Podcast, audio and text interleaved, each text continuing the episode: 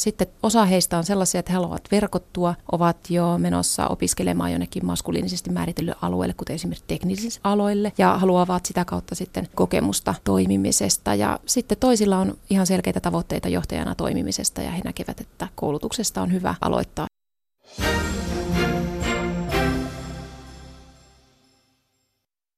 Yle Radio Suomi, ajan tasa.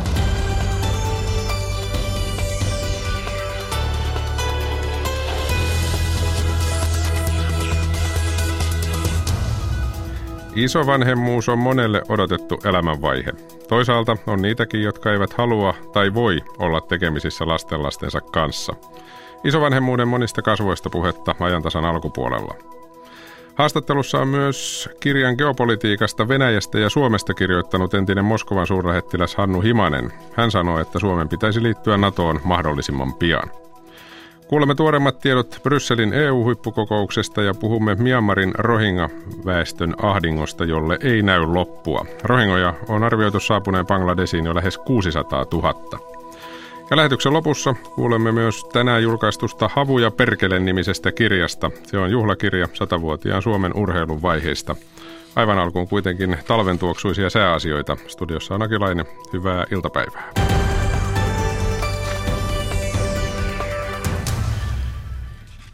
Kylmä aamu monessa osassa maata, myöskin etelässä autoilijoilla monenlaista ohjelmaa ikkunarapaamisesta vähän vakavampiinkin asioihin. Yle meteorologi Toni Hellinen, tervetuloa. Kiitos. Oliko se nyt ensimmäinen sellainen oikeasti kylmä aamu? No ensimmäinen kerta ainakin mulle, kun joudun skrapaamaan auton ikkunoita. Että kyllä täällä etelässä on ehkä käynyt juuri ja juuri paikoin ainakin pakkasen puolella, mutta kyllä tämä nyt yksi niistä kylmimmistä tähän mennessä on ainakin Etelä- ja ehkä Länsi-Suomenkin osalta niin tuo viime yö. Etelässä kun katsoo ikkunasta ulos, näyttää vallan erinomaiselta, ei pilven pilveä missään, aurinko paistaa. Minkälainen tilanne on, jos ajatellaan koko maata? No ei ole muualla ihan näin aurinkoista, että kyllä se on Etelä- ja Länsi-Suomi ja osa Lappia, missä nyt on tätä selkeää säätä, että muualla maata on sitten hieman pilvisempää ja Tämä vaihteleva pilvisyys tulee kyllä näkymään sitten eritoten noissa yölämpötiloissa, että selkeällä alueella on jatkossakin hyvin kylmiä öitä odotettavissa, mutta sitten jos on runsaasti pilvisyyttä, niin se hieman hillitsee lämpötilan laskua öisin. Niin miten se nyt menee sitten tulevina öinä, kun pohjoisessa on varmaan muutenkin perustilanne jo vähän kylmempi kuin etelässä, niin, niin onko joka paikassa sitten loppujen lopuksi kylmää yöllä? No kyllä tässä voisi sanoa näin, että koko maassa on syytä varautua yöpakkasiin, että kyllä se ihan mahdollista on. Sitä on sitten tarkalleen ottaa hankala ennustaa, että missä tuo pilvisyys on aina niin vähäistä, että lämpötila pääsee laskemaan pakkasen puolelle, mutta Suomen yllä on virannut nyt sen verran kylmää ilmaa pohjoisesta, että kyllä tosiaan yöpakkaset on melko yleisiä tässä nyt ihan viikonlopun ja alkuviikonkin aikana vielä.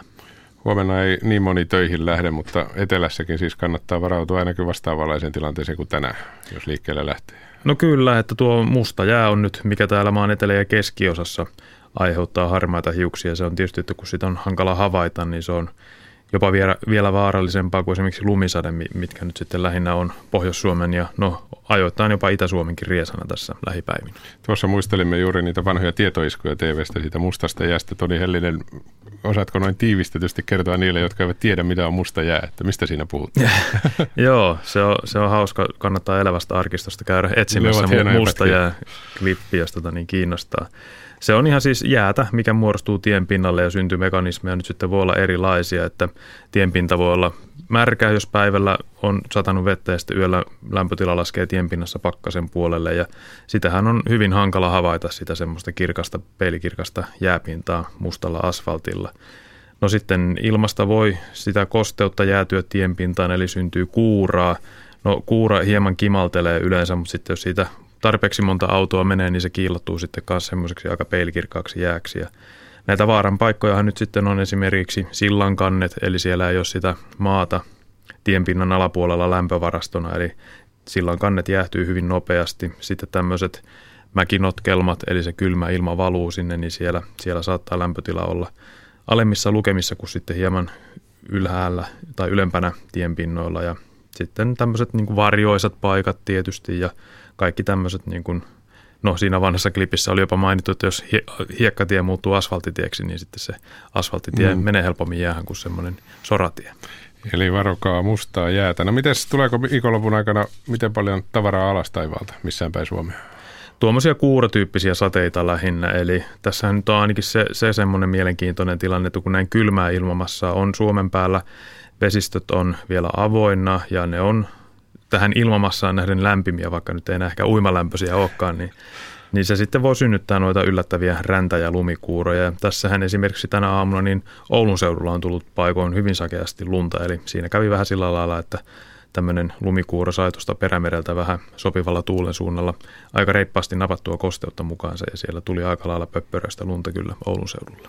Mutta vaikka etelässä yöt ovat kylmiä, niin ilmeisesti tänne ei vielä lunta missään määrin odoteta vai odotetaanko? No ei ainakaan mittavia määriä. Että tuossa nyt on edelleen pieniä viitteitä säämalleissa siitä, että alkuviikolla saattaa jossain vaiheessa olla tuulen suunta etelärannikollakin otollinen, että Suomenlahdella syntyviä sadekuuria saattaa ajautua etelärannikolle, mutta toistaiseksi näyttää siltä, että ne on sitten kuitenkin aika vetisiä ne sadekuurot. Että no tietysti siinä sitten on, että jos, jos päivällä tulee sadekuuroja ja yöllä menee pakkasen puolelle, niin liukastahan se tekee, mutta ei nyt välttämättä niitä lumi- ja räntäkuuroja vielä ainakaan kovin yleisesti Etelä-Suomeen ole tulossa, mutta kyllä ennusteita kannattaa viikonlopun aikana seurailla. Tuossa Suomen radiossa vaihdettiin renkaita ja kiistatta osassa maata, se on varmasti järkevä liike jo tässä vaiheessa, mutta miten tämä menee etelässähän tapaa käydä niin, että tulee vähän pakkasta, mahdollisesti vähän lunta, kaikki ryntävät vaihtamaan renkaita ja sitten pari kuukautta sen jälkeen vesisadetta, niin onko ensi viikko, ensi viikko minkä näköinen? No mulla ei ole nyt valitettavasti oikein mitään viisasten kiveä tähän hommaan, että nuo ennusteet näyttää kyllä hyvin epävarmoilta, sanotaan ensi tiistaista eteenpäin, että ei pysty sanomaan, että jatkuuko tämmöinen kylmempi säätyyppi vai, vai onko sitten jonkinlainen lauhtuminen tapahtumassa, että – että kyllä se on nyt melkein muutama päivä kerrallaan tässä vaan seurailtava tilannetta. Eli jos pitää lähteä pitkille ajomatkoille esimerkiksi viikonloppuna, niin ei välttämättä huono idea ollenkaan vaihtaa renkaat. No sanotaan, että ainakin jos Oulun pohjoispuolelle tai ehkä jopa hieman Oulun eteläpuolellakin, niin ainakin nyt tänään on kyllä tarvetta talvirenkaille. Kiitoksia Toni Hellinen näistä oikein aurinkoista viikonloppua. Kiitos samoin. Tämä on ajan tasa. Huomenna lauantaina vietetään isovanhempien päivää. Päivän tavoitteenahan on kiinnittää huomiota isovanhempien merkitykseen lapsenlapsilleen ja itse asiassa koko yhteiskunnalle. Isovanhemmuus sinänsä tuntuu saavan koko ajan uusia muotoja. Tervetuloa ajantasaan Väestöliiton perhesuhteiden asiantuntija Minna Oulasmaa. Kiitos. Isovanhemmuus on tietysti aina ajankohtainen asia, siitä on hyvä lähteä, mutta jos omaa työtäsi mietit, niin onko se jotenkin tällä hetkellä tavallista enemmän pinnalla niin sanotusti? Kyllä se tuntuu, että se kiinnostaa, kiinnostaa paljon ja, ja omassa työssä niin tulee yhä enemmän kuuluvaksi iso, iso vanhempien ääni ja siihen samaan puntaroidaan myös tietenkin aina sitten lapsen etua. Mm. Ja sinun työsi sisältää mitä? No mä teen oikeastaan vauvasta vaariin työtä, että isovanhemmuustyö on yksi osa-alue, mutta mm. yksi hyvin mielenkiintoinen ja tuntuu, että, että sille on kovasti tarvetta. Voiko nykyään enää vastata sellaisen kysymykseen, että millaista isovanhemmuus on? Onko yksittäistä isovanhemmuutta enää olemassa? No ei oikeastaan, että tapa, tapoja on yhtä paljon kuin isovanhempia, kun lähdetään liikkeelle jo siitäkin, että isovanhemmat on hyvin eri-ikäisiä ja erilaisissa elämäntilanteissa. Mutta ehkä semmoinen niin kuin vapaus olla omanlaisensa isovanhempi, niin mä luulen, että se on niin kuin lisääntynyt tässä vuosien saatossa. Törmääkö enää sellaisen, että on joku ihannekuva siitä, minkälainen isovanhemman pitäisi olla, ainakin jonkun mielestä? No kyllä mä että kaupatkin esimerkiksi tarjoaa, on mummon muusia ja mummon lihapullia ja netissä myydään mummon polkupyörää, että kyllä tavallaan ehkä niin kuin mummo on sellainen yleissana, joka johdattaa johonkin semmoiseen lämpimään ja ystävälliseen ja vanhaan mukavaan herttaiseen ihmiseen, että, että jotenkin niin kuin se mielikuva on vähän sellainen, ja sitten tietenkin, että joka tulee iso, iso vanhemmaksi, niin voi asettaa itsellensä niin kuin tietynlaisia odotuksia ja toiveita. Samoin myös ne aikuiset lapset saattaa odottaa vaikka valtavan suurta panostusta siihen isovanhemmuuteen ja entäs sitten jos isovanhempi itse ajattelee, että hän haluaa alkaa elää omaa elämäänsä nyt vihdoin? Mm. Niin, isovanhempia tosiaan voi olla hyvin monenlaisia, jos miettii pelkästään ikää, niin sehän menee tuosta vähän päälle kolmekymppisestä jonnekin, miten vanhaksi ihmiset nyt elävät satavuotiaita, niin se jo tarkoittaa sitä, että ihmiset ovat hyvin erilaisessa elämäntilanteessa, kun he, heistä tulee isovanhempia. Kyllä, ja sen takia sellaista niin kuin suoraa vertailua ei kannata tehdäkään, vaan niin kuin miettiä sen oman elämäntilanteen ja omien voimavarojen myötä sitä, että millä tavalla osallistuu siihen isovanhemman rooliin. Niin, se on mielenkiintoinen pointti Minna Olosmaa useinhan varmaan, vai ajattelevatko nykypäivän vanhemmat vielä, että ne omat vanhemmat eli isovanhemmat, he ovat niin kuin automaattisesti käytettävissä? No sitäkin kuulee meidän työssä, että kun meitä isovanhempiahan on Suomessa yli miljoona ja 80 prosenttia saa, saa osallistua ja osallistuu siihen lapsen lapsen elämään, niin, niin osan kohdalla tulee just sitä, että, että toivotaan, että no nythän sä jäit eläkkeelle just, että nythän sä voit hakea meidän lapsen joka päivä tuolta iltapäivähoidosta. Että et niin voidaan olettaa sitä niin kuin vähän liiallistakin hoitotoivetta. Että nämä on sellaisia asioita, joista pitää keskustella ja mun mielestä olisi hyvä keskustella jo siinä odotusvaiheessa. Niin, tuleeko siitä miten usein ongelmia perheen sisällä? No tulee sellaisesta, sellaisesta että jos, jos niin kuin isovanhempi kokee, että hän ei oikein kykene rajoittamaan sitä ja hän peruu aina omat menonsa ja tavallaan siinä tulee sellaista uhrautumista vääränlaista tai että isovanhempi itse alkaa elää liikaa sen lapsiperheen elämää ja hylkää sitten niin kuin tavallaan oman ajan ottamiset, omat harrastukset, omat ystävät. Et, et siihenkään ei kannata niin kuin mielestä liikaa hurahtaa siihen isovanhemmuuteen, vaan säilyttää myös omia tärkeitä asioita elämässä. Mm-hmm. Miten usein tulee sellainen tilanne vasta, että fyysisesti ei vaan enää jaksa koska useinhan varmaan lapsen vanhemmat ajattelevat, että eivät osaa ottaa huomioon sitä, että voimat eivät monella iäkkäämmällä ihmisellä enää ole samanlaiset kuin vähän nuorempana. Se, tavallaan se kuva vaan omista vanhemmista, mikä on tullut nuorena, niin ei enää pädekään. Joo, ja toikin on vähän semmoinen niin kaksipiippunen juttu mun mielestä, että, että toisaalta etenkin juuri isoäidit niin saattavat sanoa, että olen käytettävissä ja hoidan mielelläni aina – ja sitten toisaalta ei oikeasti jaksaiskaan ja saattaa kertoa sitten vähän, vähän muille sukulaisille sitä, että hän ei niin paljon haluaisi ja jaksaisi millään hoitaa. Että tavallaan vähän semmoinen niin suora puhe saattaa olla meille, meille vaikeaa, että pitäisi niin pystyä sanomaan, että nyt, nyt tässä on liikaa mulle, että, että isovanhemmuuden yksi tärkeä haaste onkin se, että miten mä löydän oikean annoksen sitä isovanhemmuutta. Mm. Usein sanotaan, että vanhemmat oppivat sen tavan hoitaa lasta ja olla lapsen kanssa ikään kuin luonnostaan. Se tulee tavalla tai toisella, jos haluaa. Onko isovanhemmuus samanlainen asia, että no kaikille ei tietysti vanhemmuuskaan tule, mutta noin pääsääntöisesti. Onko isovanhemmuus sellainen asia, että isovanhemmaksi oppii vai pitääkö sitä jotenkin harjoitella? No se on taas ihan uusi omanlaisensa rooli. Ja sitten tässä niin mahdollistaa myös paljon esimerkiksi niin kuin isoisiltä on kuullut sitä, että, että on halunnut olla nyt isoisänä paljon enemmän emotionaalisesti läsnä sille lapselle kuin mitä he on ollut silloin, kun he on itse ollut niin kuin omien lasten isiä, kun lapset on ollut pieniä. On vaikka silloin just luotu uraa tai oltu paljon poissa ja oltu paljon etäisempiä ja nyt sitten tulee tavallaan uusi mahdollisuus siihen, että voikin luoda erilaisen niin kuin lämpimän suhteen siihen lapseen. Että se on ihan niin kuin uudenlaista. Ja sitten siinä voi vähän jotenkin rentoutua ja hupsutella ja hassutella, kun se lapsi tulee vaan niin kuin vierailemaan siellä. Niin, siinä tosiaan voi yönsä nukkua rauhassa toisin kuin pienen lapsen kanssa, jos on vanhempi niin monta kertaa. No, miten koet sen tilanteen, että kun osa isovanhemmistahan ei kuitenkaan halua olla tekemisissä lastensa kanssa. Onko se miten, mikälainen trendi tällä hetkellä yhteiskunnassa? Tuleeko niitä vastaan paljon näitä tilanteita? Eli osa, osa juuri tämä, niin kuin tähän 20 prosenttiin kuuluu se joukko isovanhempia, jotka eivät saa osallistua tai eivät halua mm. tai ovat niin vanhoja tai sairaita, että ei pysty niin kuin osallistumaan. Että tämä on aika pieni joukko kuitenkin tämä, joka, joka ei halua. Ja he on yleensä sillä, että he joutuu perustella sitä aika paljon niin kuin muille, muille ympärillä oleville ja se koetaan ehkä aika itsekkääksi.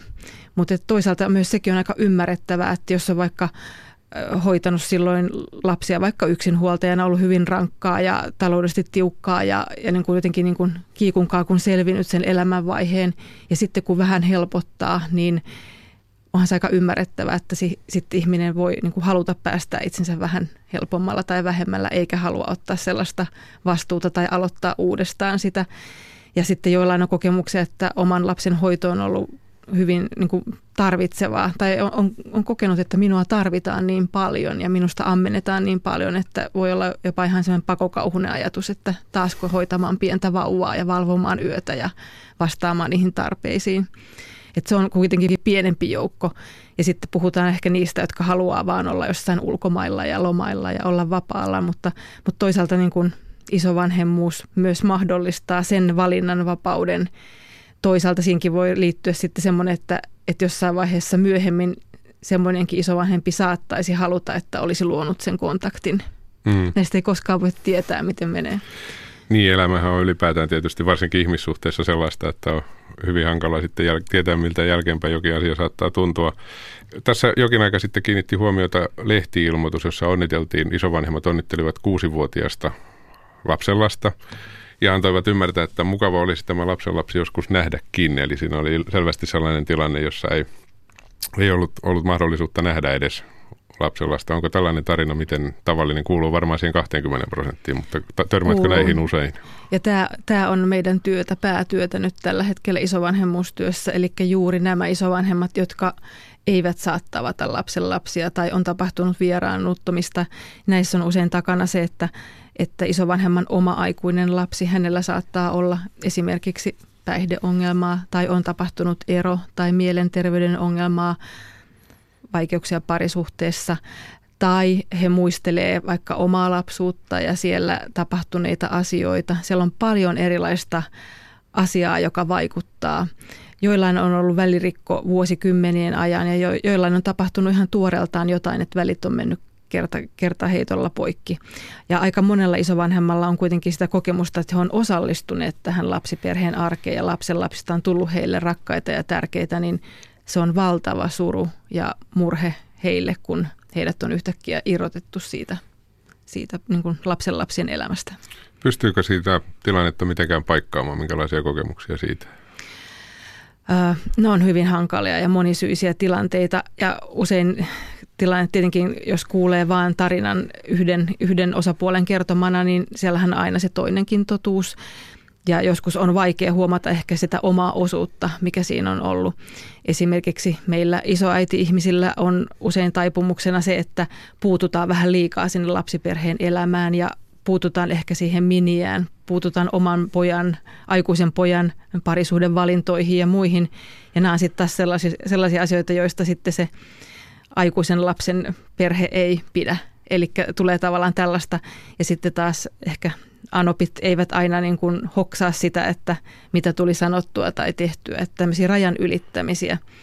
Ja nämä on sellaisia tilanteita, että näihin tarvittaisiin sovittelua, että joku ulkopuolinen henkilö tulee siihen ja auttaa molempia osapuolia näkemään, että myös sen toisen, toisen niin kuin puolen kertomuksen, eikä vaan sitä omaa. Että usein, usein ollaan hyvin viattomia ja ei tiedetä, mitä on tapahtunut, että on vain yhtäkkiä mennyt välit poikki. Hmm.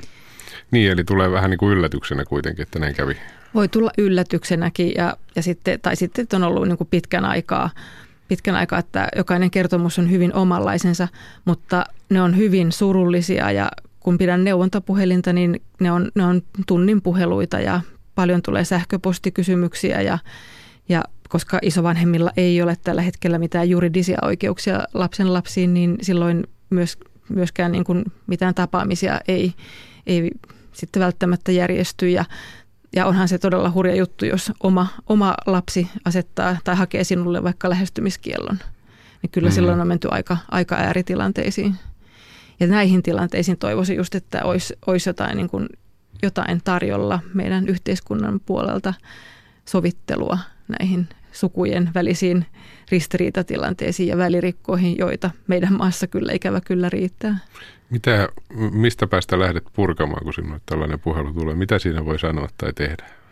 No selvittää sitä tilannetta ja kyllä mä usein niin kuin myös vastuutan sitä yhteydenottajia, jotka ovat siis enimmäkseen tässä palvelussa juuri niitä isovanhempia, että, että mitä on tapahtunut ja miettiä sitä, että onko jotain tehtävissä. Mutta että saattaa olla, että tilanteessa ei ole mitään, mitään tehtävissä ja, ja he ovat jo tehneet kaikki mahdolliset yhteydenotot ja kokeneet sen, että mihinkään he eivät voi vaikuttaa. Ja sitten se valtava, valtava suru, mikä siellä tulee. Ja se, mikä, mikä mut on niin kuin, sekä on ilahduttanut, mutta myös tuottanut surua niin kuin ammatti-ihmisenä on ollut kuunnella myös niin kuin isoisien puheluita, että niitä on ollut miltei puolet näistä soittajista ja ja niin kuin jopa 70-vuotiaat ja ylikin suomalaiset miehet on halunnut keskustella tunteista, että mitä se on herättänyt heissä, kun he eivät enää saa tavata lapsia, niin jotenkin se, se suru ja epätoivo ja se, että pitääkö tässä tilanteessa luovuttaa.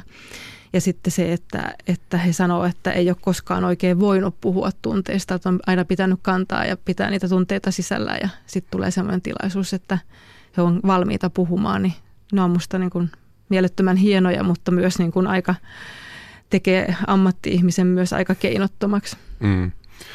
Minna Oulasmaa, tästähän tietysti se parempi puoli, se kääntöpuoli näistä uusperhekuvioista ja, ja vastaavista tilanteista on se, että jollain lapsellahan on sitten niin sanotusti valtava määrä isovanhempia, vaikka kaikki eivät ihan biologisia isovanhempia olekaan. Ja se voi olla mahdollisuus ja rikkaus riippuu vähän siitä, että miten aikuiset hoitaa siellä, siellä mutta parhaimmillaan perhe, perheiden lapset saa niin kuin useita heistä kiinnostuneita turvallisia aikuisia. Ja se on, se on niin kuin mahtava juttu ja rikkaus, että uusperhe on mahdollisuus. Ja se vaatii sitten myös esimerkiksi biologisilta isovanhemmilta ymmärrystä ja tilanantoa muillekin isovanhemmille, että ei tule kilpailutilannetta. Mm. Mun mielestä aikuisten kannattaa olla fiksuja siinä ja, ja se ei ole keneltäkään pois, että lapsella on useita, useita mukavia aikuisia. Kaiken kaikkiaan Minna Oulusmaa tulee sellainen ajatus kyllä mieleen, että isovanhemmuuden rooli jotenkin, niin kuin alussa todettiin, on korostunut nykyyhteiskunnassa. Toki aikanaan, kun mennään tarpeeksi kauas taaksepäin, kaikki sukupolvet asuvat yhdessä saman katon alle ja olihan se silloinkin hyvin tärkeä, mutta nyt toisella tavalla se on hyvin tärkeä rooli. Kyllä, ja myös niin kuin kansantaloudellisesti, niin pikkulapsivaiheessa, niin isovanhemmat on ne, jotka ensimmäisenä rientää apuun, jos tarvitaan, tarvitaan jotain, on tapahtunut äkillisesti jotain, ja myös sitten ihan semmoinen säännöllinen hoitoapu että ne on, ne on todella merkityksellisiä tärkeitä asioita. Toki myös vähän eri mittakaavassa kuin silloin entisaikaan, että kun se oli niin kuin päivittäistä jatkuvaa, mutta että tänä päivänäkin niin kuin mun mielestä todella merkityksellistä tärkeää työtä, jos voi sanoa, Nimenomaan. iloista työtä. Nimenomaan näin se menee ja yhteiskunta muutenkin muuttunut. Tuolla muuten Ylen nettisivulla on äänestys, jossa voi vastata, että millä nimellä sinä kutsut isovanhempiasi. Käykää sieltä valitsemassa oikeat vaihtoehdot tai ehdottakaa ihan omia. Se löytyy siis Ylen nettisivulta tuo äänestys isovanhempien päivä huomenna. Kiitoksia Minna Oulasmaa Väestöliitosta, kun pääsit käymään. Kiitos mun mielestä on ehkä parasta kehitysapua, mitä voi antaa, kun tarjoaa itsensä tämmöiseen tutkimukseen. Että jos se rokote pystyy pelastamaan sitten maailman lapsia myöhemmin, niin sehän on tosi hieno, hieno asia. Kyllä se perimmäinen tarkoitus on toki siellä kehitysmaiden lasten kohdalla. Ja on toki on hyvä, että matkailijoidenkaan reissut ei mene pilalle ripulin takia. Voiko matkasairauksilta välttyä? Neuvoja ja pohdintaa akuutissa sunnuntaina kello 16.10. Yle. Radio Suomi.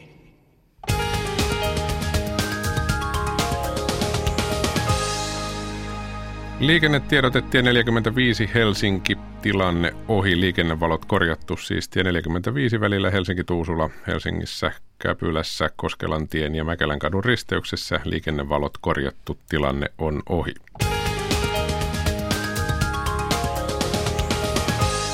Kello on kohta 14.26. Siirrytään isovanhemmuudesta ulkopolitiikkaan. Suomen entinen Moskovan suurlähettiläs Hannu Himanen kannattaa Suomen liittymistä sotilasliitto NATOon. Asia käy ilmi Himasen tänään julkaistusta kirjasta Itää vai länttä. Himasen mukaan Ukrainan konfliktin ratkaisun avaimet ovat yksiselitteisesti Venäjän käsissä. Venäjän täytyy haluta kriisin ratkaisua, vaikka presidentti Vladimir Putinin mukaan Venäjä on vain reagoinut lännen toimiin. Himasta haastattelee seuraavassa Olli Seuri. Presidentti Vladimir Putin esitti eilen näkemyksiään kansainvälistä politiikasta Valdai-klubin kokouksessa. Putin syytti Eurooppaa Ukrainan kriisistä. Hänen mukaansa vain Euroopan valtiot voivat muuttaa Ukrainan tilannetta. Millä tavalla tämä oli Putinille tyypillinen esiintyminen, nyky tyypillistä retoriikkaa? Se oli erittäin tyypillinen Putinin esiintyminen juuri näin. Putin eh, ja Venäjän johtohan on sanoneet moneen otteeseen, että he vain reagoivat myös Ukrainassa ja syypä on länsi. Ja kun Putin eilen sanoi, että suurin virhe, minkä Venäjä on 15 vuoden aikana tehnyt, on se, että se on luottanut länteen. Mutta eh, kun hän puhuu, eh, puhuu muista, niin hän puhuu itsestään ja ja tässäkin tapauksessa tämä peilikuva menee niin kuin, niin kuin hyvin mielenkiintoisella tavalla, koska tietysti voisi sanoa, että lännen suuri virhe on ollut luottaa Venäjään ja sen julistuksiin. Mutta Venäjäkin viestii retorisesti puolustavansa perinteisiä arvoja, jotka Eurooppa on hylännyt. Teidän ehkä yksi perusteesi onkin, että presidentti Vladimir Putinin tavoitteena on venäläinen Eurooppa. Niin mitä se tarkoittaa? Mielestäni Putinin visio tällaista venäläistä Euroopasta tarkoittaa sitä, että Venäjä on kiistaton suurvalta, jolla on eri vapauksia, jolla on tämmöinen etupiiri jolla sillä on erityisiä oikeuksia ja vapauksia. Ja se on sellainen Eurooppa, joka ei mielestäni ole vakaa Eurooppa, eikä ei Suomen eikä laajemmin Euroopan unionin etujen mukaista. Te toimitte Suomen Moskovan suurlähettiläänä vuosina 2012-2016 ja sitä aikaa varmasti erityisellä tavalla väritti Ukrainan kriisi. Kuvaatte kirjassa melko kattavasti Ukrainan kriisin syntymistä ja sen vaikutuksia. Jäin ehkä hieman miettimään kirjan teemoihin liittyen, millaista oli elää noita tapahtumia. EU-maan suurlähettiläänä Moskomassa ja ehkä tähän sellainen pieni hyppy suhteessa esimerkiksi siihen, miten tänä päivänä voitte etäältä tarkastella tapahtunutta. Kyllä täytyy sanoa, että se oli erikoista aikaa. Siis puhun silloin helmi-maaliskuusta 2014 oli Sotsin olympialaiset, jolloin ilmapiiri oli jo selvästi äh, hankala. Kiovassa tapahtui paljon asioita ja sitten se kriisi kärjistyi 21. ja 22. päivä helmikuuta. Ja sitten hyvin nopeassa tahdissa Venäjän sotilaat eli kohtelijat vihreät miehet, joilla ei ollut mitään tunnuksia, ottivat Krimin, Niemimaan Krimin tasavallan haltuunsa ja, ja siitä se käynnistyi – ja sitten Putin piti tämmöisen suuren parlamentin molempien kamarien istunnossa hyvin isänmaallisen ja suorastaan nationalistisen puheen 18 maaliskuuta 2014. Ilmapiiri oli hyvin erikoinen, hyvin innostunut. Venäläiset olivat erittäin voimakkaasti Putinin takana – ja jotain, ikään kuin jotain patoja olisi murtunut. Ja tästä tulee tietysti se yksi kirjassani e, e, esiin nostama e, teema, jota Venäjä, josta Venäjällä on keskusteltu, siis se, että venäläiset ja Venäjä on, kokevat tulleensa nöyryytetyiksi 90-luvulla ja että tämä Ukrainan tai, tai Krimin haltuunotto olisi ikään kuin kompensaatio tälle. Ja te ette oikein hyväksy tätä tapaa katsoa tilannetta? No mielestäni se on, se on vain yksi, yksi tapa selittää tapahtumia, jotka ovat selvästi kansainvälisen oikeuden vastaisia, siis ei lainkaan hyväksyttäviä. Miten tänä päivänä Ukrainan tilanne, siihen taas Valdai-klubin puheessa palattiin, niin miltä ulospääsy näyttää? Se näyttää hyvin huonolta, siis kun Putin toistaa jo aiemmin Venäjän esittämän näkemyksen, että Ukrainan tilanteen ratkaisun avaimet ovat muiden kuin Venäjän käsissä ja että aivan erityisesti ikään kuin vastuutetaan EU, Eurooppaa ja Yhdysvaltoja, niin silloin, silloin puhutaan siis aivan, aivan ikään kuin asian vierestä tai halutaan johtaa huomiota toisaalle kuin olennaisiin asioihin. Ukrainan kriisin, Ukrainan konfliktin ratkaisun avaimet ovat yksiselitteisesti Venäjän käsissä. Venäjän täytyy toimia, Venäjän täytyy haluta sen konfliktin ratkaisemista. Minskin sopimukset koskevat ainoastaan tätä sotaa itäisessä Ukrainassa Donbasin alueella, jonka, ja niiden ulkopuolelle jää kokonaan kysymys Krimistä. Semmoinen iso vyyhti, jonka ratkaisun mahdollisuudet tällä hetkellä näyttävät erittäin huonoilta. Tulkitsen, että yksi kirjan keskeistä viesteistä on, että Venäjän hybridivaikuttaminen ja informaatiovaikuttaminen on otettava Suomessa tosissaan, sillä se kiinnittyy myös kovaan turvallisuuspolitiikkaan, näin esimerkiksi rajakriisin aikana, mutta myös paljon arkisemmissa tilanteissa. Millaisia haavoittuvuuksia näette Suomessa tästä näkökulmasta? Että me olemme monella tapaa liian hyväuskoisia. Me, me lähdemme siitä, että kun mediaksi itseään kutsuvat organisaatiot eh, julkaisevat uutisia, niin ne, ne ikään kuin ne olisivat, olisi tuotettu journalismin pelisäännöin ja pyrkisivät tällaiseen objektiiviseen tai tasapuoliseen ja tosiasioihin perustuvaan uutisten välittämiseen. Ja näin ei Venäjän median kohdalla ole. Venäjän media on käytännössä propagandan väline. Se on hyvin moneen kertaan todettu. Ja jos suomalaisilla olisi tilaisuus tai eurooppalaisilla olisi tilaisuus reaaliajassa seurata Venäjän television pääkanavia, niin sitä olisi mahdoton uskoa. Se on, se on hyvin erilainen maailma kuin missä me elämme.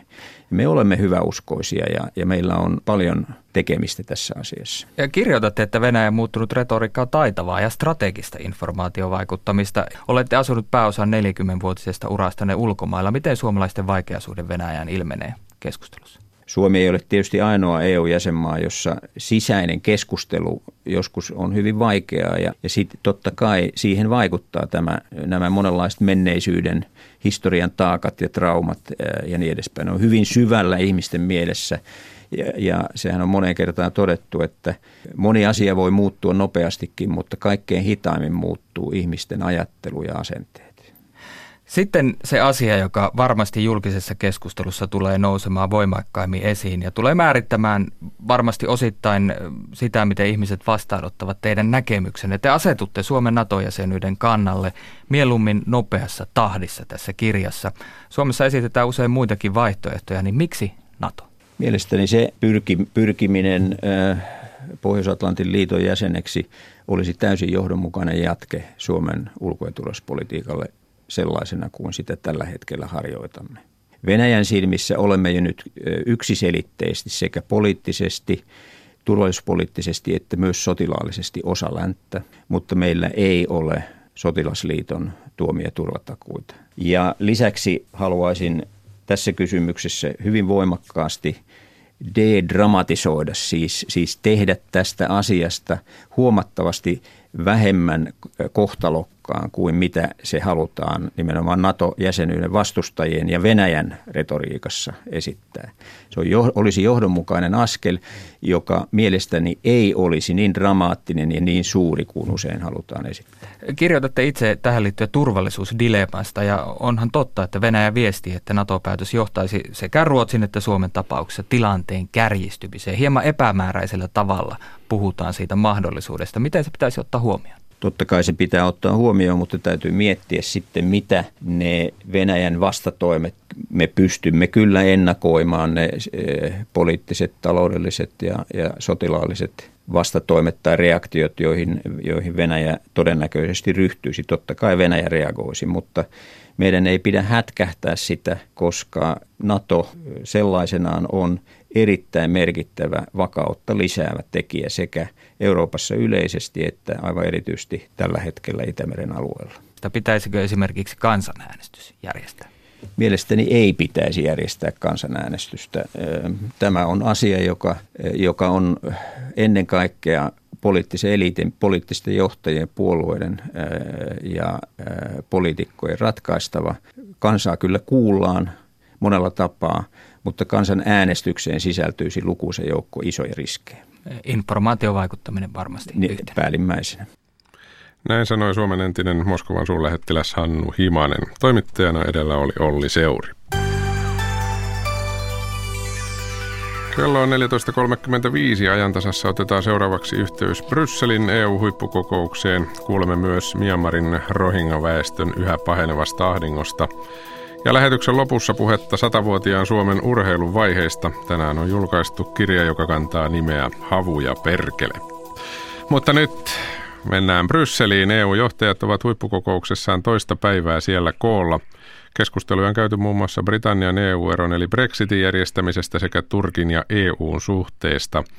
EU-huippukokousta on seurannut Brysselissä toimittajamme Maria Steenruus. Maria, hyvää iltapäivää sinne. Hyvää iltapäivää. Taitaa olla kokous päättymässä, ainakin lehdistötilaisuus ilmeisesti paraikaa menossa. Kyllä, tuolla eri puolilla tätä Justus Lipsius-rakennusta pää, pääministerit ja, ja presidentit parhaillaan pitävät puheita ja summaavat, että mitä he, miten he tämän kokouksen ymmärsivät. Summataan vähän mekin. Siellä siis tosiaan Britannian EU-ero on ollut keskusteltavana ja nyt puhutaan näistä neuvottelun eri vaiheista. Missä tässä, Maria, itse asiassa nyt mennään? No, tämä on melkoinen paletti tämä Brexit-neuvottelu. Eli se voi jakaa oikeastaan kolmeen vaiheeseen. Puhutaan tästä erosopimuksesta, eli millä ehdoilla britit unionista lähtevät. Sitten puhutaan siirtymäkauden ehdoista. Se olisi se hetki, kun Brexit, eli EU-ero on tapahtunut, mutta kuitenkin olisi voimassa tällaiset niin kuin samat lait edelleen. Britannia vaan ei voisi vaikuttaa enää EUn päätöksiin. Ja, ja sitten on vielä se varsinainen tuleva suhde tämän EU-eron jälkeen, mitä täällä sanotaan avioeroksi. Ja missä nyt ollaan menossa, niin tämä on sitten tietysti vielä miksaus näistä kaikista. Eli nyt on tilanne se, että neuvottelut eivät ole edenneet tarpeeksi. Oli ajateltu, että nyt päästäisiin puhumaan jo ikään kuin tästä eron jälkeisestä ajasta, mutta edistytty ei ole tarpeeksi. Kuitenkin EU haluaa sitten vähän antaa terässä meille ikään kuin liikkumatilaa, ja nyt he aikovat keskenään nämä EU-johtajat ilman terässä meitä aloittaa valmistelut tämmöisiä siirtymäkauden, niin kuin tavallaan tätä siirtymäkautta ajatellen, että mitä se voisi sisältää. Että vähän niin kuin vihreää valoa, että ollaan tavallaan näiden eri neuvotteluvaiheiden välissä. Monimutkainen asia tietysti ja tosiaan toinen monimutkainen asia on Turkki, jonka jäsenyysneuvottelut eilen siellä puhuttivat pitkään. Tässä ulkopuolinen jonkun verran varmasti ihmettelee sitä, että miksi EU-johtajat edelleen haluavat pitää tätä neuvottelumahdollisuutta auki. Mitä sanot tähän, miksi? Päällimmäisenä on se, että jos näitä jäsenyysneuvotteluita ei enää olisi, ne katkaistaisiin, niin silloin EU-johtajan mielestä Turkki ei ainakaan olisi niin kuin tavallaan, ei olisi enää millä langalla kiinni EU-ssa – eikä olisi mitään mahdollisuuksia yrittää vaikuttaa siihen, mihin maa menee. Mutta kyllä se on täällä siis puhuttanut. Siellä tosiaan pääministerit ja presidentit kolme tuntia eilen neuvottelivat eri vaihtoehdosta, että miten Turkkia voitaisiin töniä oikeaan suuntaan. Ja sellaista signaalia siis ei haluttu antaa, että kerta kaikkiaan katkaistaan nämä neuvottelut. Ne ovat kuitenkin jäissä sen takia, että Turkin ihmisoikeustilanne on kaikkien mielestä mennyt aivan väärään suuntaan. Mutta nyt sitten on keksitty, että rahalla Turkkia voisi vois ohjailla. Siitä on jo vuosi, viime vuosikymmenen puolella, kun EU sopi tällaisista lähentymisrahoista, joilla Turkki parantaa esimerkiksi liikenneyhteyksiä, energiaverkkoja ja kansalaisyhteiskunnan tilannetta, ihmisoikeuksia. Ja niitä on budjetoitu nyt tuosta 2014 vuodesta vuoteen 2020 yli neljä miljardia euroa, mutta niitä ei ole kuitenkaan maksettu muutama sata miljoonaa lukunottamatta, koska Turkin tilanne on se, mikä on. Ja nyt sitten näitä rahoja ohjataan niin, että ohjataan sellaisiin projekteihin, millä ikään kansalaisyhteiskuntaa pidetään yllä. Toisin sanoen, että ihmiset siellä oikeasti ymmärtäisivät, mihin Turkki on menossa, eivätkä hyväksyisi sitä kehitystä, mihin presidentti Erdogan Turkkia vie. Eli, eli rahalla yritetään nyt sitten painostaa, mutta samalla olla taiten, ettei Turkki hermostu. Ja esimerkiksi sano irti tuota pakolaissopimusta, mikä EUlla on Turkin kanssa. Ei kuulosta kovin yksinkertaiselta tämäkään, eikä kuulosta se ei kolma, ole kolmaskaan aihe ei taatusti ole, joka on vähintään yhtä ajankohtainen, eli nämä Katalonian itsenäistymis, itsenäistymisaikeet, ovatko ne näkyneet siellä huippukokouksessa? No, tämä on tosi, tosi vaikea asia. Siis eh, parhaillaan eh, Espanjan pääministeri pitää lehdistötilaisuutta tuolla. En, en vielä tiedä, mitä siellä on puhuttu ja sanooko hän tästä asiasta mitään. Todennäköisesti paine siihen ainakin kova. Mutta eilen hän poistui, poistui niin, että valtava huutomyrsky oli, oli ympärillä. Toimittajat yrittivät saada häntä vastaamaan kysymyksiin, mutta rahoi meni autoon ja hävisi Brysselin yöhön. Mutta virallisesti se ei siis ole agendalla ja EU, EU-virallinen kanta on se, että on Espanjan sisäinen asia. Ja jos kerta katalonialaiset ovat rikkoneet Espanjan perustuslakia järjestäessään kansanäänestyksen, niin sillä on seurauksensa. Mutta EU tietysti tässä suojelee vähän niin kuin itseään, että jos Katalonia ottaisi ja irtautuisi, niin tavallaan se tarkoittaisi sitä, että, että, että perustuslakia ei kunnioitettu. Ja silloin kun EUn oma systeemi jossakin, tai EU-valtioiden systeemit voivat nekin olla uhlattuina, jos tavallaan jossain hyväksytään se, että yksi kolkka voi irrota valtiosta noin vaan. Niinpä, tämä voisi meidän keskustelumme ehkä summata niin, että tekemistä kyllä riittää kaikesta päätellen. Kiitoksia Maria Steruus näistä tiedoista. Hyvää päivänjatkoa sinne Brysseliin. Kiitos samoin. Tämä on ajan tasa. Ja lisää huippukokouksesta tietysti uutislähetyksissä eri välineissä ja tuolla nettisivuilla tämän päivän aikana. Mutta nyt mennään yhteen erittäin vaikeaan asiaan, jolle ei myöskään ratkaisua näy, nimittäin Rohingya-väestön paolle Myanmarista Bangladesiin ei näy loppua. Suomalaisen avustustyöntekijän mukaan tulijoiden määrä on käsittämättömän suuri. YK on pakolaisjärjestön mukaan heitä on saapunut Bangladesiin jo lähes 600 000. Terveydenhuollon neuvonantaja Johanna Arvo kertoo, että pakolaiset tarvitsevat paljon apua, sillä monet ovat lähteneet pakoon vain vaatteet yllään. Norjan punaisen ristin ja Suomen punaisen ristin sairaala on toiminut Bangladesissa maanantaista lähtien. Ensimmäisestä päivästä alkaen meillä on ollut aika mukavasti potilaita ja selkeästi nyt kun ihmiset on huomannut, että lähelle on avoin uusi terveydenhuoltopalvelu, niin kyllä sitä, silloin käyttäjää on kyllä riittänyt tosi, tosi paljon. Onko siellä lähistöllä mitään muita sairaaloita?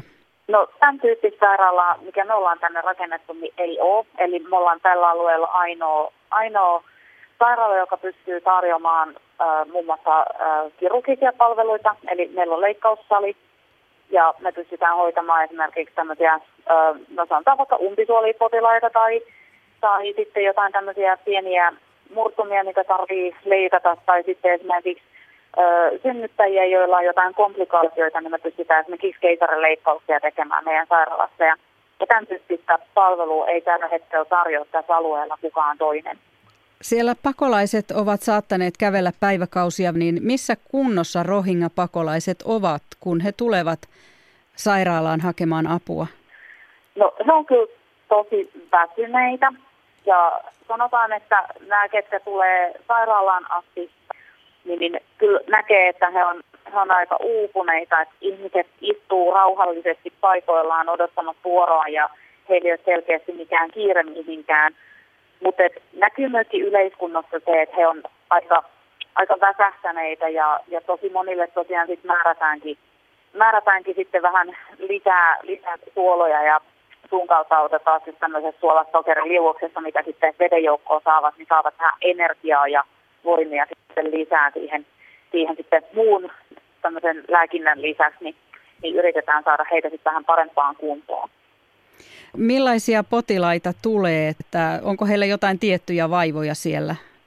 No mä luulen, että ehkä se yleiskunto on, on heikentynyt ja sitten sen takia aika paljon tämmöisiä aika perinteisiä, ehkä ylähengityksiä, infektioita on aika paljon, mikä on toki sitten tyypillistä myös siinä, että ne leviää aika helposti, kun ihmiset asuu ihan vieri vieressä siellä aika huonoissa olosuhteissa. Ripulitauteja on jonkin verran odotettua hiukan vähemmän. Toki voi olla, että nyt se päivät näyttää, että mihin suuntaan se sitten asettuu se tilanne. Ihoinfektio on, to, on tosi yleisiä myöskin. Tietysti kun on vähän huonot peseytymismahdollisuudet, niin niin, niin se vaikuttaa sitten myös siihen, mutta ne on ehkä semmoinen tyypillisimmät vaivat, mitä tullaan meille näyttämään. Myanmarista on todellakin painut jo yli puoli miljoonaa ihmistä Bangladesin puolelle. Avustustyöntekijä Johanna Arvo, miten se siellä ympäristössä näkyy? No se näkyy ympäristössä aika selkeänä. Me ajetaan työmatkaa tuosta muutaman, muutamankin asutuskeskuksen läheltä ja läpi tuonne meidän sairaalalle ja se näkyy aika hyvin siinä tien varsilla. Siellä on valtavasti ihmisiä. Ihmiset on tehnyt erinäköisiä kyhäelmiä pressuissa ja pampussa ja, ja kaikesta, mitä ovat saanut käsiinsä, niin, niin niitä on aika lailla joka paikassa siinä, kun katselee sitä, sitä tienvartta ympäriinsä. Että että sanotaan, että varmaan aikaisemmin semmoiset niin vähän metsittyneet alueet ja ne tieverostot, mitkä on ollut tyhjiä, niin ne on tällä hetkellä aika lailla täynnä semmoista, semmoista vähän niin kuin hökkelimäistä rakennelmaa, kun nämä ihmiset on sitten itselleen sitten suojaa tehneet. Eli siellä ei ole varsinaista pakolaisleiriä, vaan ihmiset asuvat äh, vähän missä, missä sattuu? No leirejä on sinne totta kai muodostunut ja yritetäänkin totta kai keskittää, koska – esimerkiksi jos ajatellaan vaikkapa vesi- ja sanitaatio, yleistä hygieniaa, niin, niin, niin pyritään, erilaiset organisaatiot on, on aktiivisesti täällä tekemässä töitä, totta kai Bangladesin hallitus varmaan tekee myös oman osansa siellä, että saadaan sitä maata käyttöön, mutta se, että, että heille on kyllä annettu alueita ja pyritään, että, että saadaan keskitettyä sitä asutusta niin, että, että myös niitä palveluita sit pystytään toimittamaan näille, näille tota, Myanmarista ihmisille, mutta mutta toki sitten sitä jää sinne varmaan ihmisiä vielä sitten tien varsillekin, että kaikki ei heti löydä niitä, niitä keskitettyjä leirejä sitten, mistä niitä palveluita saisi. Et, et, sanotaan näin, että leirejä on ja sitten on ihmisiä myös myöskin, jotka ei ole vielä löytynyt näille leireille. Johanna Arvo, oletko ollut aikaisemmin tällaisissa vastaavissa tehtävissä ja voitko jotenkin vertailla tätä muihin kokemuksiisi? Pakolaisleiritilanteessa Kreikassa silloin vuosi sitten, kun oli tämä tota, pakolais ja toki varmaan edelleenkin jatkuu siellä siis sama, samantyyppisiä ongelmia, mutta silloin olin siellä. Ehkä näitä on vähän haastaa sinänsä niin kuin verrata toisiinsa, että, että tällä hetkellä ehkä se määrä, mitä ihmisiä tulee Myanmarissa, niin se on jotenkin se on niin käsittämätön suuri määrä ihmisiä ja ne ihmiset pakenee ilman mitään ja jotenkin semmoisessa erilaisessa mielentilassa. Että totta kai varmaan ihmiset, jotka pakenee, on se sitten mikä tahansa sota tai, tai, tai tämän tyyppinen tilanne, mitä nyt täällä esimerkiksi nyt Myanmari Bangladesh on. Mutta se ihmisen hätä on varmaan aika lailla samanlainen joka paikassa kuitenkin loppupeleissä. Että et ihmisillä ei ole paikkaa ja he ei ole haluttuja siellä, mistä he on lähtenyt ja he ei koe olevansa turvassa siellä, mistä he on lähtenyt, niin se on ehkä tämmöinen yhdistävä tekijä, semmoinen inhimillinen hätä. Johanna Arvo, mitä rohinga-pakolaiset nyt tarvitsisivat siellä ympäristössä ja leireissä? Ihan kaikenlaista apua. He tarvii, ensinnäkin he tarvii turvallisen paikan, mihin he voi tulla, mihin he voi asettua, missä he kokee, että, että heillä on, on siellä niin turva, että kukaan ei aja heitä pois ja ja heitä autetaan. Puhdasta vettä pyritään koko ajan saamaan sinne heille tehtyä, eli kaivoja rakennetaan ja, ja sanitaatiovetsätiloja rakennetaan. Pyritään heille peseytymismahdollisuuksia saamaan rakentamalla peseytymistiloja sinne naisille ja miehille erikseen, jotta kaikki voisi turvallisesti ja, ja hyvällä, hyvällä mielellä käydä siellä sitten peseytymässä. Et, et tämän tyyppistä jos ihan hygieniaan liittyvää, mutta toki sitten ihan ruoka-apua, erilaista tarviketta. Monet on lähtenyt niin, että heillä ei ole mitään muuta kuin itsensä ja vaatteet, mitä heillä on päällä. Et, et jakeluthan täällä on alkamassa ja niitä koko ajan täällä pyritään lisäämään, mutta et se, että rajan yli tulee koko ajan niin valtavasti ihmisiä lisää, että, että ennen kuin tavallaan se avustuksien määrä on, on riittävä sille määrälle ihmisiä, mikä tulee rajan yli, niin varmaan menee jonkin verran aikaa. Näin kertoi avustustyöntekijä Johanna Arvo Bangladesista. Hänelle soitti Kaija Kelman. Tämä on ajan tasa. Eläintarhan urheilukenttä eli Eltsu Helsingissä oli vuodesta 1910 vuoteen 1938 eli Olympiastadionin valmistumiseen saakka Suomen urheilun ykköspyhättö. Eläintarhan kenttä oli myös yksi päähenkilöistä, kun Havu ja Perkele, juhlakirja satavuotiaan Suomen urheilun vaiheesta julkaistiin tänään. Kirjan sata tarinaa kertovat monin eri tavoin sekä suurista juhlahetkistä että katkerista tappion tunnelmista. Mukana on myös uppo outoja tapauksia, joita urheiluun mahtuu yllättävän paljon. Jari Mäkäräinen tapasi kirjan isät, urheiluhistorian ammattilaiset Juha Kanervan ja Vesa Tikanderin. Edellinen tunnetaan paitsi Iltasanomista ja urheilulehdestä myös Ylen aamu-tv Jälkihiki-ohjelmasta. Jälkimmäinen puolestaan toimii erikoistutkijana urheilumuseossa ja toimittaa urheilun vuosikirjaa. Näin Tikander vastaa havaintoon, että Suomi on aikanaan ollut urheilun todellinen suurvalta. Kyllä se pitää paikkansa, että jopa niin suuri tekijä että on pystynyt järjestelemään olympiakisojen tuloksia haluamallaan tavalla. Näin kävi esimerkiksi, näin kävi esimerkiksi Antwerpenin painikilpailussa vuonna 20 erässä kilpailussa. Ja yhtä lailla yleisurheilukentillä, kuten tiedämme 20-luvulla, ää, Paavo Nurmi ja Ville Ritola ää, saattoivat sopia, tai heidän puolestaan Suomen urheilujohto sopii, että kumpi juoksee minkäkin matkan ja voittaa voittaa tuota sen ikään kuin oikean matkan, jotta Suomen kokonaissaldo on mahdollisimman hyvä.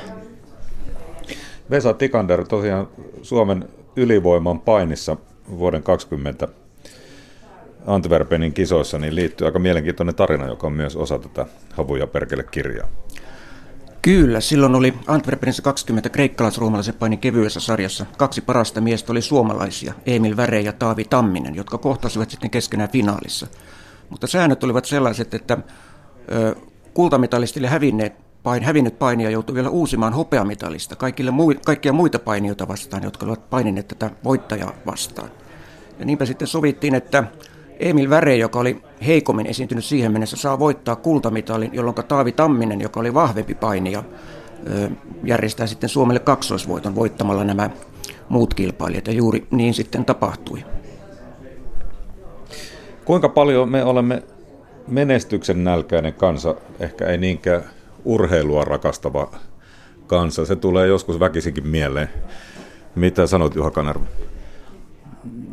Sanoisin, että itsenäisen Suomen ensimmäisenä vuosikymmeninä 20-luvulla, 30-luvulla Suomea rakennettiin niin vahvasti urheilun avulla ja ennen kaikkea olympiakisoissa menestymisen keinoin, että siitä tehtiin suorastaan uskonto. Ja se, sen jäljet näkyvät yhä 2010-luvullakin, eli kansainvälisessä urheilukilpailussa menestyminen koetaan ikään kuin olemassaolon ehdoksi ja, ja siihen liittyy se menestys, menestys olennaisena osana, että jos ei pärjätä, niin me sitten ikään kuin emme ole kansakuntana riittävän kykenemä jäämään eloon, näin niin kuin käristää.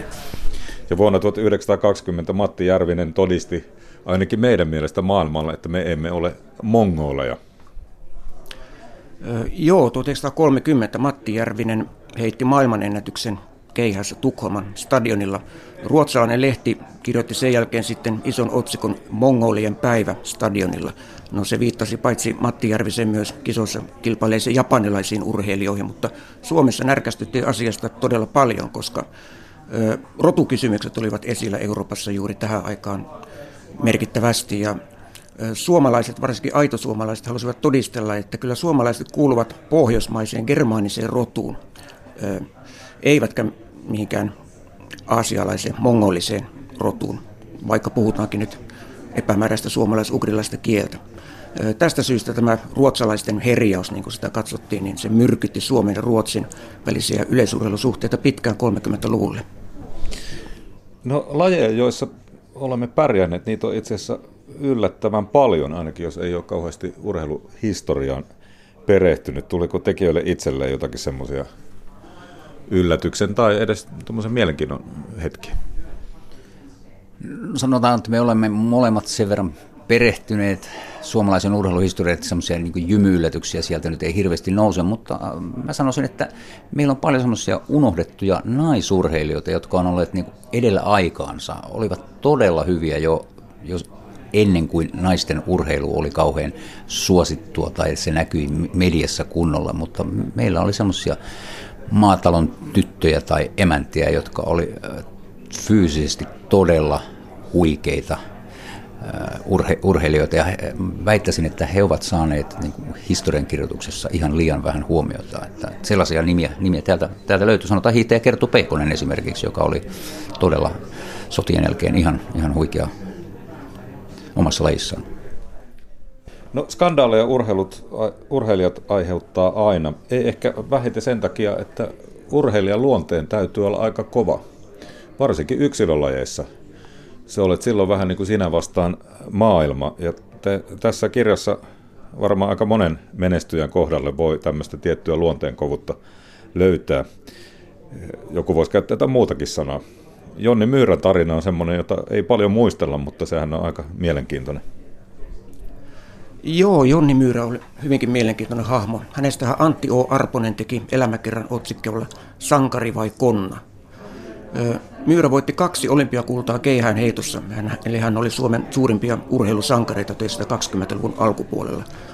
Mutta hän sitten ajautuu vaikeuksiin henkilökohtaisessa elämässään.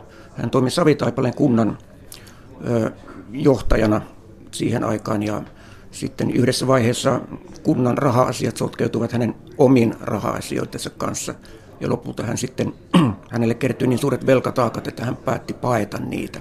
Niinpä hän teki niin, että hän lähti Pariisin olympiakisojen 24, eikä koskaan sieltä palannut Suomeen, vaan jatkoi matkaa suoraan Japanin kautta Amerikkaan. Sadan vuoden perusteella, minkälainen urheilumaa Suomi sitten on? Varsin monipuolinen, mutta myös, äh, pitäisikö sanoa, arktinen. Että kyllähän meiltä puuttuu sitten semmoinen urheilun syvällinen ymmärtäminen monista sellaisista lajeista, jotka ovat todella isoja ja suosittuja esimerkiksi Välimeren alueella.